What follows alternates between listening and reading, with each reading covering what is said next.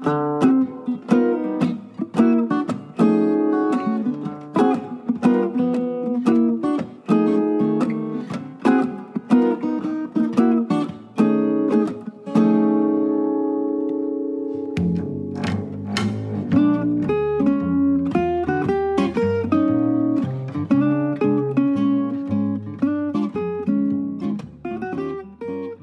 aspiring and advancing Stoics, to another episode of Meet the Modern Stoics. This is where today's leading Stoic advocates share ancient wisdom that you can apply for better living today.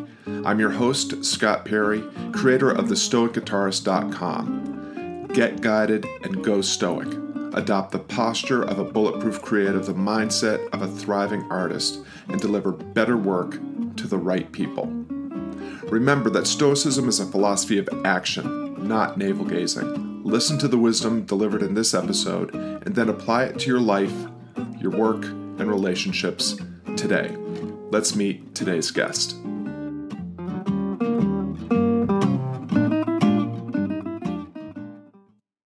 Hello, everybody. My name is Scott Perry, Stoic guitarist, teacher, and fellow traveler. I am the creator of the and the intrepid admin for the Painted Porch the members only Facebook group for members of the Stoic Guitarist. Very pleased to be here with Mr. Massimo Pigliucci and for the very first episode of a series called Meet the Modern Stoic. And I'm so excited. Massimo is one of my one of my real heroes in, in modern Stoicism. He's got some exciting things going on in his life. So right now, Massimo, I'd love to turn it over to you and have you introduce yourself to the group and please share whatever project you're most excited about in modern Stoicism right now that you're working on. Well, thanks. It's it's a pleasure to be here. Uh, let's see, exciting projects. Well, my book How to, Be a Stoic is coming out uh, very shortly. On uh, May 9th is the U.S. release.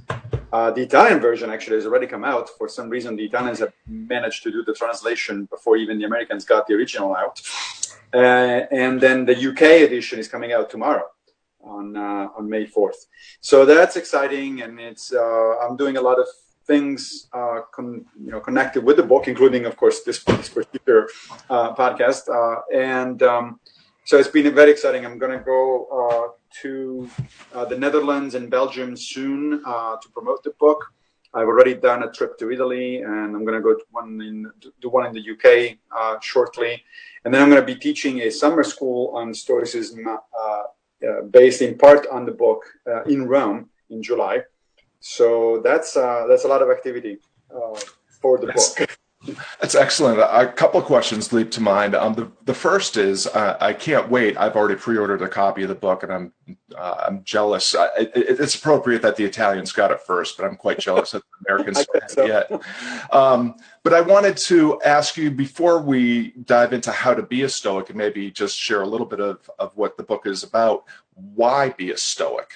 Yeah, that's a good question, and uh, it really, for me, was uh, uh, as I do explain at the beginning of the book, it, it was a somewhat of a strange path because uh, you know I grew up in Italy, in Rome, uh, and therefore, sort of by default, uh, I grew up as a Catholic. Although my family was never particularly religious, but you know, officially that was what we were doing. You know, we'll go to church maybe a couple times a year or something like that, but still, that was the idea.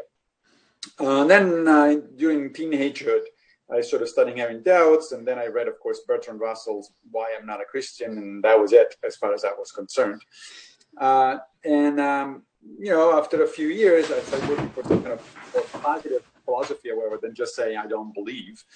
And uh, I, I, stumbled on secular humanism. I, I started reading about secular humanism. I considered myself a secular humanist for a long time.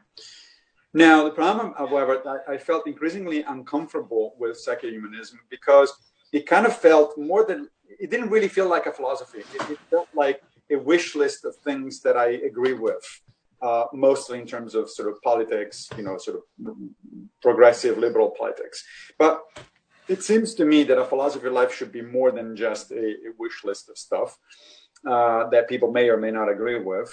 Uh, and it wasn't also particularly helpful in terms of sort of guidance and sort of providing a framework for, for how to think about stuff.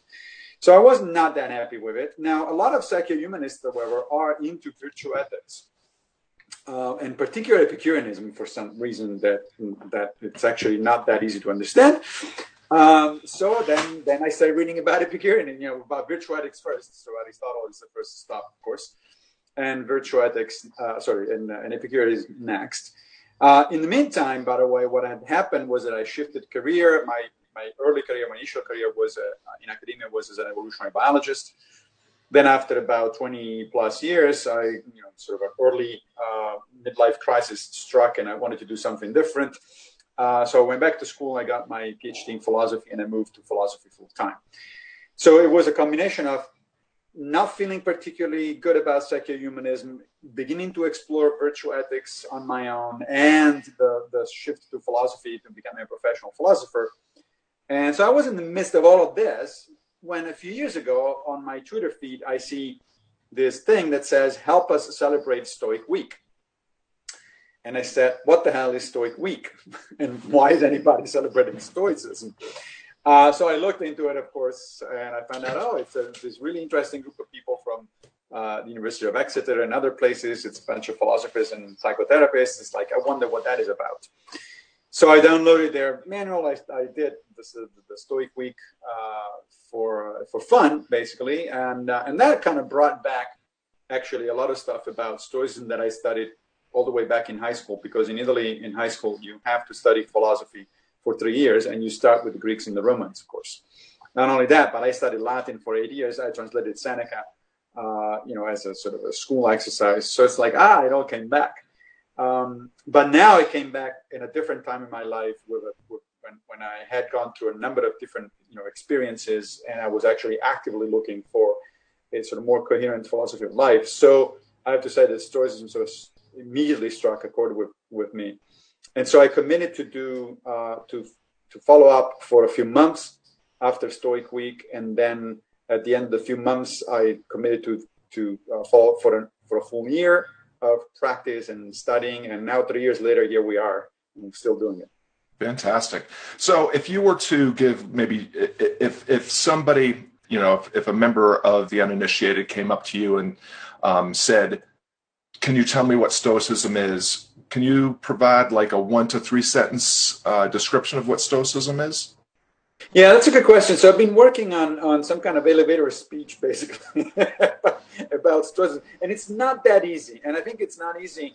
Um, I mean, the, the ancient Stoics in particular made it not easy on purpose. I think that they sort of had this idea that you don't want to reduce a philosophy to a bumper sticker uh, sort of version. But broadly speaking, I think I would have to say that Stoicism uh, is about a couple of things. It is about figuring out what is really important in life um, and and how to frame your priorities uh, in life. It is also about achieving some kind of equanimity and, and tranquility uh, about the way you live your own life. Um, so I think that's the essence of it. Now, of course, the way they do that is through the, the three disciplines or the practice of the four virtues, uh, you know, the dichotomy of control and all these other stuff. And that, of course, doesn't lend itself to much of an elevator speech. But I would say that, that, that those are the two major things, right? It's, it's a philosophy. Uh, it's not the only philosophy that tries to do so, of course, but it is a philosophy that allows you to uh, uh set priorities in life and uh, and also allows you to develop, uh, pushes you toward develop a, a degree of equanimity toward what happens, which itself then leads to serenity of mind. Awesome. Uh, yeah, I, I, I agree. Sometimes it's you want to avoid the bumper sticker approach, and but I think about this a lot because I think in some ways Stoicism suffers from a little bit of uh, some branding problems, yep. and yes. I like to have something to say that can start a conversation without turning somebody off. And so my, I think my current one is Stoicism is a study in what it means to be truly human and truly happy, and how to become more of both. And then i think the next step is is that dichotomy of control. And i love the um, for me uh, you know I, I try to tell people it's about trying to achieve your potential as a human being and as a member of of society. And um, so that's fantastic. I appreciate a, you know now that you put it that way another way to, to perhaps introduce people to stoicism is to say that it is a philosophy that t- teaches you uh, how to apply reason to improving social living I think that actually captures quite a bit. Uh, That's excellent. Yeah, I think I, I love talking about this with people like you because I think we just really need to we need to frame what we're this love that we have and and for a lot of us I think we all feel like this is this is the solution to the times that we're in right now in terms of not just surviving as a species but to you know kind of advancing as as a as a as a as the animals that we are. Um, so maybe just briefly tell us uh, in your about your book, you know, so now that we know that we should maybe want to be a stoic, how do we be a stoic? Yeah, so the book uh, started out that one also kind of by chance. Actually, uh, you might you notice that the book has the same title as my blog, out of beastoic.org. Now, both of them have same title uh, of an op-ed that I wrote for the New York Times uh, near the beginning of this of this journey. And so what happened was that after doing, uh, as I was saying earlier, after doing this uh, trial with uh, Stoic Week and then sort of committing for a few more months, I wrote to the editor of the Stone, which is the New York Times philosophy blog. And um, I, I, had written for the Stone before about my actual uh, sort of technical writings, you know, my, my specialties in philosophy of science, and particularly I'm interested in the so-called demarcation problem, the distinction between science and pseudoscience. So I had published in the Stone an article for the general public explaining what the demarcation problem is, is and why it's important. So I knew the guy. And um, after I did this, uh, these initial couple of months with Stoicism, uh, uh, playing with Stoicism, I said, I wrote to him, I said, look, I've been doing this thing, and it sounds to me like it's an unusual uh, thing. Would you would you like a, uh, op-ed uh, about how to be a Stoic uh, as a sort of a, an actual professional philosopher that tries as an experiment on himself uh, to, to to practice Stoicism for a while? And he loved the idea, and he says, "Oh, sure, absolutely, send me the piece." So I did, and uh, the following night, the, the, the day after publication of the piece in the New York Times, the editor of the New York Times of the sorry of the of the Stone called me up and said, you know, Matthew, I'm glad that we did this because it's been the most emailed um, uh, article on the site. And I said, the, you mean the Stone site? And he said, no, the New York Times. I said, what? Who the hell are these people that, that, that email each other, you know, an article uh, uh, about, about Stoicism? As soon as I hung up the phone with the New York Times editor, the publishers of several major uh, houses started calling and saying, "Hey, we we read your article in New York Times. Are you writing a book?" And so my first, you know, the first one to call was Penguin, which actually turned out to be the publisher of the UK uh, edition of the book, uh, which comes out tomorrow. And so my first reaction was, "Well, no, not really. That was just a you know one one shot." And it's like, "No, I, I don't think so." Then the second one called, and then the third one, I said, "You know, let me call my agent. I'll get back to you." so I asked my agent, and I said, "You know." This uh, what the hell is going on here? This is I mean I've written a number of other books before. This one is my twelfth. So, uh, but something like this has never happened before. The actual publisher is actually coming after you to ask you to do these kind of things. And she explained explained to me something interesting that I had not realized. She said, "Look, what uh, a lot of uh, acquisition editors are doing these days is they're looking for things that they did not expect." So probably these people looked at something like the most emailed article today in the New York Times and, and discovered that it was about stoicism. That was not on their radar uh, at all. And so they said, ah, maybe we're missing something here and let, let's follow through. So I said, okay, that sounds interesting. So I, I got into, into it. I, I did the proposal and then I, then I had a sabbatical coming up. Uh, so I went to Rome to write the book. Um, and, and it was a lot of fun. It was, a, it was really interesting. But what I wanted to do was yeah something practical of course about you know how to be a stoic. And, and, of course it had to be a part about in the beginning about why do you wanted to be a stoic as opposed to something else. But you know there's there's already a lot of excellent books about stoicism out there. Uh, you know don robertson uh, book um, is the one that first the very first one actually that i read. Is very practically oriented. It's very sort of almost uh, cognitive behavioral he's a cbt practitioner. So it's, it's almost it almost feels like a uh, philosophically well-informed sort of CBT workbook. And then I, I read uh, Bill Irvine's book, and then of course I eventually got to Ryan Holiday. I also read some more really uh, academically uh, so thick stuff like uh, uh, Larry Becker's book. So there was a lot. There's already a lot of stuff out there, and I just didn't want to write, you know, my own version of the same thing. So I had to come up with something different. And the idea was, well, okay, so my favorite uh, uh, Stoic. Well, I shouldn't say that because I actually like all the Stoics for different reasons. But one of the Stoics that I really that really clicked immediately with me was Epictetus. Uh, it turned out that it was the first Stoic that I reread after I got into Stoicism. You know, I had I read Seneca, as I said, you know, very early on when I was young. I read Marcus Aurelius, you know, several times. But uh, Epictetus was the first one sort of the, the, of this new phase, and it really clicked with me. It's like it, the guy has a wicked sense of humor, and, uh, and he's also, you know, he's, he's straight. To, he talks straight to you in a, in a, in a way that is very accessible, very clear. Um, but he also has uh, he also presents stoicism in a way that doesn't necessarily that I don't necessarily agree with. He's very he's definitely the most pious of the Stoics. He talks a lot about God, for instance, right? So I figured, okay, an ongoing imaginary conversation between Epictetus and me might be the key to the book. Oh. Uh, because that way I can use the discourses as a way to introduce people to the basics of Stoicism, but I can also pick occasional disagreements with Epictetus and and by in that way explain how I think that Stoicism can be updated to the 21st century. Right. So that's the basic idea. So I imagine a series of conversations with Epictetus. The book is not a dialogue because that, that would be too much. That's that's too hard to write and probably would be boring after a while. But every chapter on a, on a different topic starts out with an imaginary uh, you know walk that Epictetus and I are taking you know, visiting Nero's villa or or the Roman Forum, which I actually did while I was writing the book. I actually did took those, take the, the, those walks because I had an apartment uh, very near the center of Rome where all this stuff is. Uh, not only that, but actually during the sabbatical when I was writing the book, I took side trips. I went to uh, Pamukkale in Turkey, which is of course uh, ancient Hierapolis, where Epictetus was born. So I visited. It's a it's a gorgeous site. It's a uh, UNESCO International Heritage, World Heritage uh, Site. Uh, and so I walked by the streets where Epictetus was, you know, spent his, his, his early years.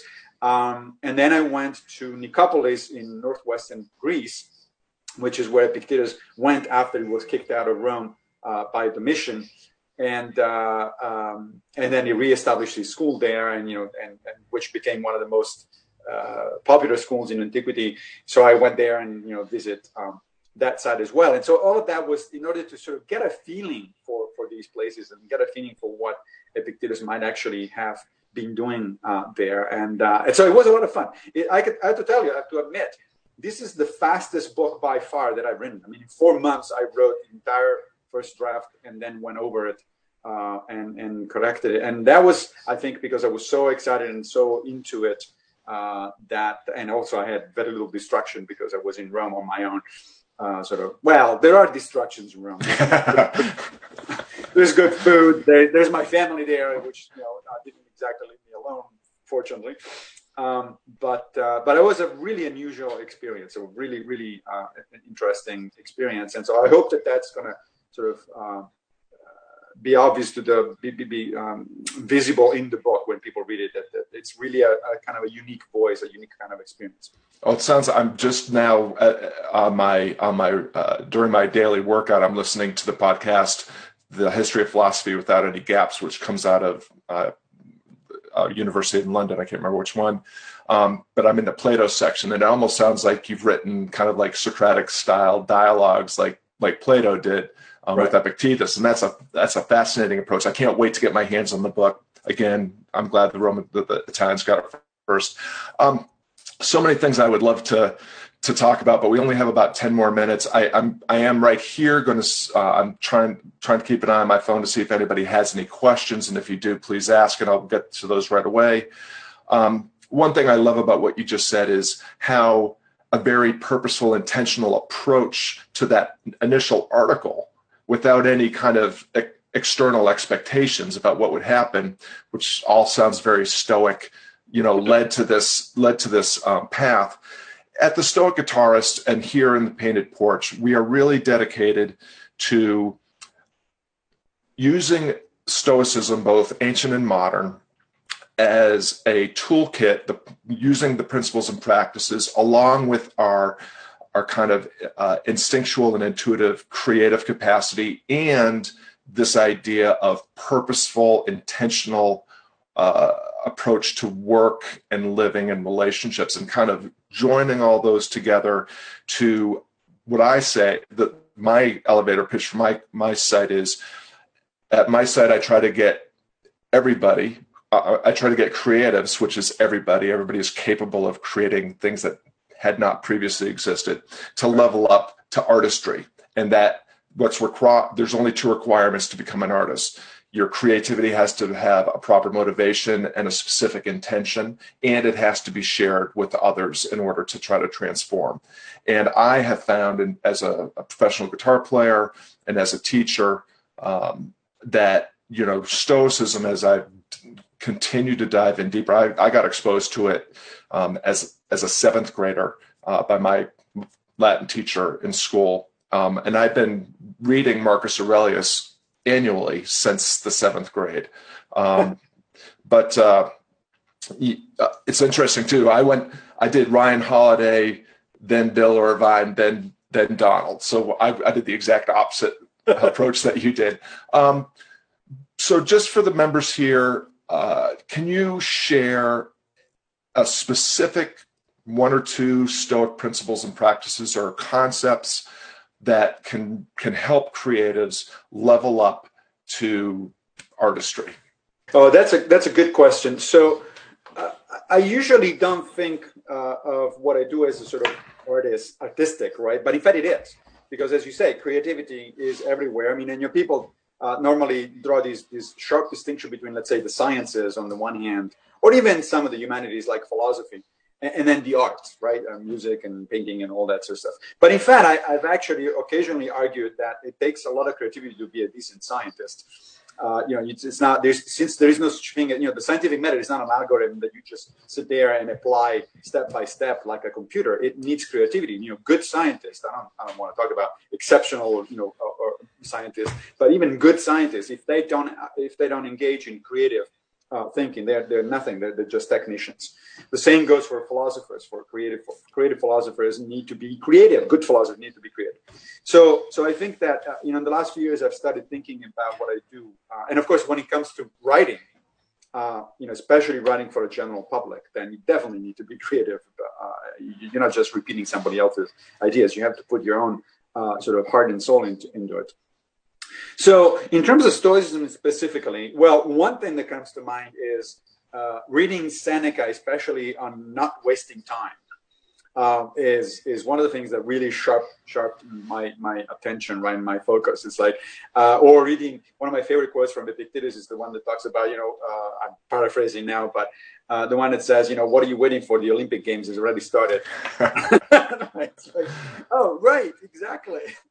Um, or sometimes Marcus Aurelius, when he says, you know, that uh, uh, we're not made to stay in bed in the morning under uh, under a blanket. We're just to, you know, made to get up and do the, the, the, work of a human being.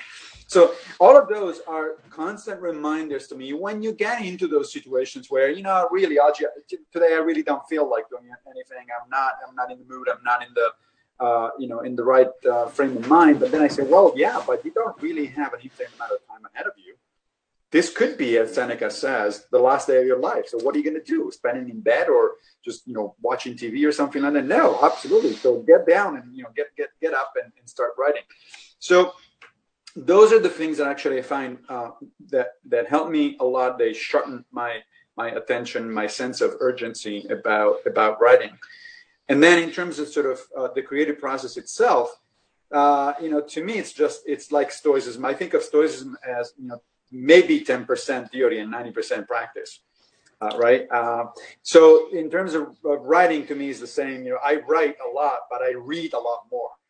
if you don't, if you don't actually read a lot of stuff from all over the place, not just about uh, you know other Stoic authors, which obviously I do, but you know across a fairly large uh, spectrum of, of interests, uh, then ideas don't come to your mind. I mean, you know, your mind works in, in sort of really strange ways I was about to say mysterious, but I don't want to sound, sound mystical.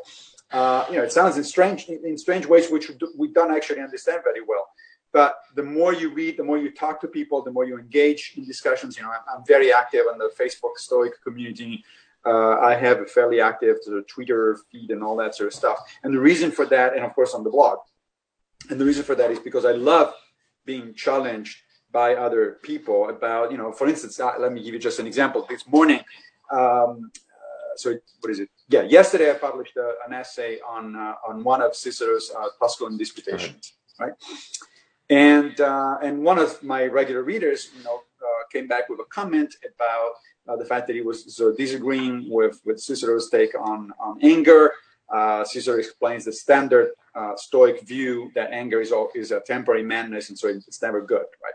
And so we got into this interesting discussion about, well, is there a good use of, of, you know, potential good use of anger, or do you have actually to calm down first and then redirect your attention and so on and so forth? And the very fact that I had to take seriously what a thoughtful commenter was saying uh, about things, and I had to go back and check a couple of things. That started a whole new process. Now I have in mind a new essay that I'm going to write soon about the same topic. So, so it works. It works that way for me, and and Stoicism has been a way, is a way uh, for me to to prioritize and to remind myself of the sense of urgency uh, about what I do and, and what I want to do. Um, Massimo, we have we we got a late start due to my technical difficulties. Um, we're at about 26 minutes, and I do want to be respectful of your time. And um, we do try to keep these at 30 minutes and make sure that they, they remain uh, introductions. And um, as an introduction, uh, it is my hope that the the folks here in the within the painted porch and anybody that's watching uh, on the YouTube channel or um, in the replay on the site uh, connects with you and uh, continues to f- uh, follow your your your journey in stoicism and all the wisdom and knowledge that you've um, shared and certainly you've you've in many ways impacted my life deeply with your with your work how can people get and stay uh, in touch with what you're up to well, the best way is, is to follow my blog, how to be howtobeastoic.org. Uh, it really is an ongoing exploration of Stoicism, as, as it says on the subtitle of the blog. Uh, you know, basically, whatever I read or whatever seems to me that can uh, benefit from a Stoic perspective, I write about it. And I use a blog uh, really as a, as a tool for personal growth. I just put out there stuff that I think is interesting to me, and then I hope that it's going to be interesting uh, for other people. Uh, and that they're willing to provide their, their feedback. So it's an it's really an ongoing public public diary essentially uh, about my explorations of Stoicism. So that's probably the best way uh, to follow me. And um, you know, other than that, from there you'll find my Facebook page and my Twitter feed and all that, all that sort of stuff. But the blog is the more uh, sort of thick presence that I have. I just had a conversation with a member uh, of the Painted Porch yesterday, and we were both uh, singing the praises of your blog and how deeply. I, well, you might have seen Chris write um, in the Modern Stoicism group that you are his. Uh, is it Junius Rusticus? That's right. Which, Which, of course makes him Marcus Aurelius, right? right, right, right. Well, and Marcus is my go-to guy. I have honestly, I have not read Seneca yet. I need to. I've read Epictetus and I've read Marcus Aurelius and I've read snippets of um, of Musonius Rufus.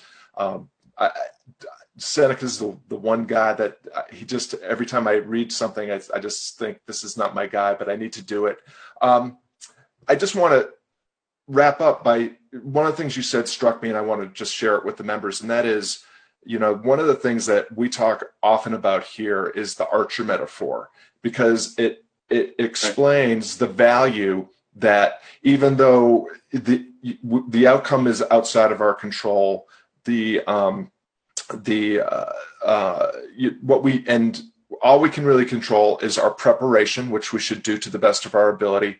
We control what we do in the moment, which we should do the very best job we can. And then we have to let go of our expectations. And right. we have to, uh, which means we can't make our goal hitting the target in the bullseye. We need to make our goal to do the best we can. And that's a bulletproof recipe for tranquility and equanimity in the face of you know an artistic life that's going to be kind of fraught with being ignored being misunderstood being criticized all those things. Um, if you focus on the effort and make that your goal uh, you know you will fail you will learn you will grow you will develop and get better. Um, so massimo i can't this is the inaugural episode of this uh, this new uh, series, Meet the Modern Stoics, where I'm attempting to gather today's leading advocates to share the virtues and value of modern Stoicism to help you thrive. And uh, Massimo, you have certainly done that. We are going to end the live broadcast. Everybody, please share the the lessons and uh, the learning that you you drew from Massimo. I can't wait for his book. I hope that you will go out and buy it. But no matter what you do, make sure you go to his blog, How to Be a Stoic. It is loaded with information. You could make a a, a school year out of just reading his blog, and it's it's deep and impactful stuff. All right, gang. Thanks very much. Thank you, Massimo. Thank you. That was fun. Did you enjoy this episode of Meet the Modern Stoics? Then help me spread the Stoic goodness and leave a five star review on iTunes. Tell a friend about the podcast or email me at scott at thestoicguitarist.com. Tell me what you think or who I should have on next. It's always great to hear from you. Remember, you can access all of the video versions of these interviews at thestoicguitarist.com. And while you're there, grab the free resource guide and checklist on how to become a bulletproof creative and a thriving artist in any endeavor or enterprise. Thanks for tuning in and for your support and participation. See you next time, fate permitting.